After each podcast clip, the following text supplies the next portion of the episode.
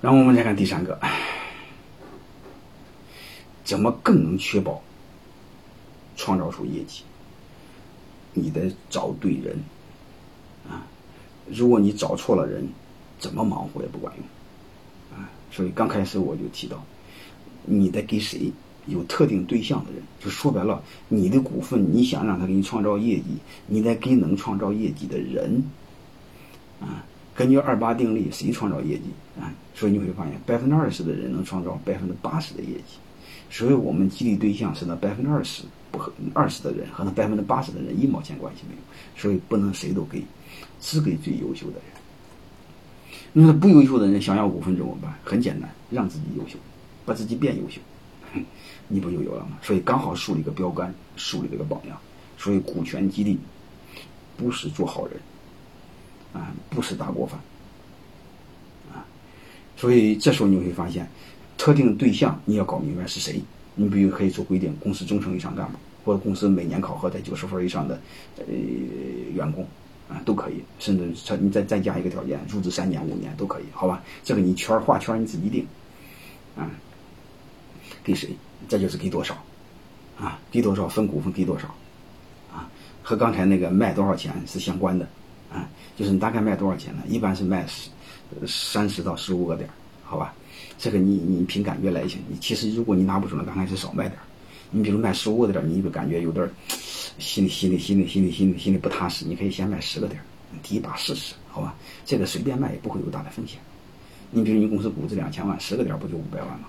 嗯，估十个点不就两百万吗？两百万你打个八折不就是，呃，不就一一百六十万吗？一百六十万你卖给十个人，一个人十六万吗？不就简单，非常简单一个逻辑，对吧？你给给这十个人，一个人得十六，拿十六万。当然，你卖的时候肯定不能平均，多少有点悬殊。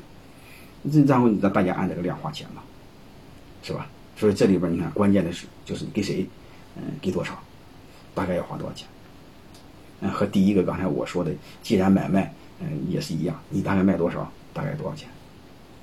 嗯，你就大概卖十个点的股份，嗯。你估值两百万，要收是估值两百，估值两千万，十个点就两百万，你打个八折就一百六十万，嗯，所以就卖给一百六，但是卖给谁没说，这是卖给谁？是几个人？七个人、八个人，然后你把它分吧分吧，不就行了吗？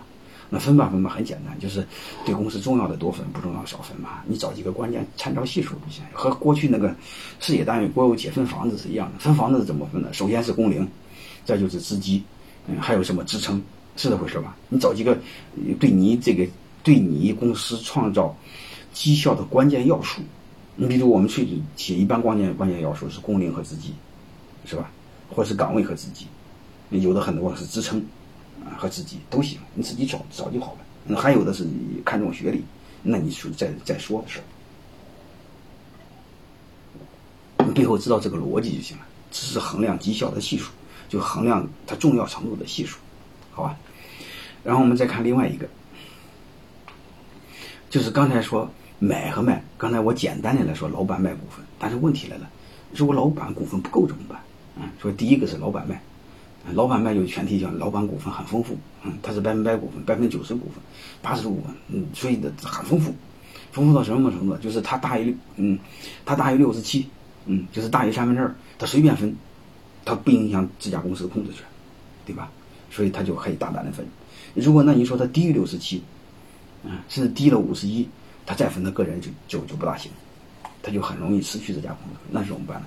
这就不叫老板，就个人不能再卖了，就大家一块儿稀释，啊，大家一块儿稀释，就是公司增资扩股，嗯，所以股权你卖股份怎么卖？就两个，第一个是老板个人卖，个人卖股份钱就拿到个人家了，还有一个是大家一块儿稀释股份，不是大家卖啊，大家稀释股份，其实就增资扩股，增加新的股东进来，把钱投到公司。嗯，就是说白了，增加一个新股东，好吧？嗯，以前呢不是增加新股，以前是股份不变，股份转让，就这么简单，啊，所以对应的谁卖股份就解决了股份来源问题。你是大家只需要记住两类，好吧？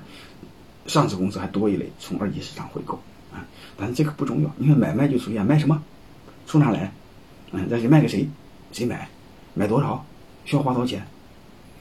就是正常买卖解决的问题嘛。好吧，你把它理解为买卖，几个关键因素一定会知道，就是卖什么，嗯，卖多少，谁买，买多少，嗯，结算方式是什么，嗯，钱，嗯，对吧？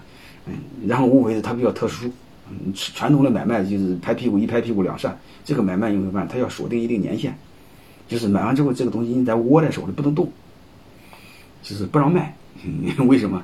刚才我说我，因为因为因为它钱在哪，心在哪嘛，让它给你创造业绩啊，就是比较特殊的买卖。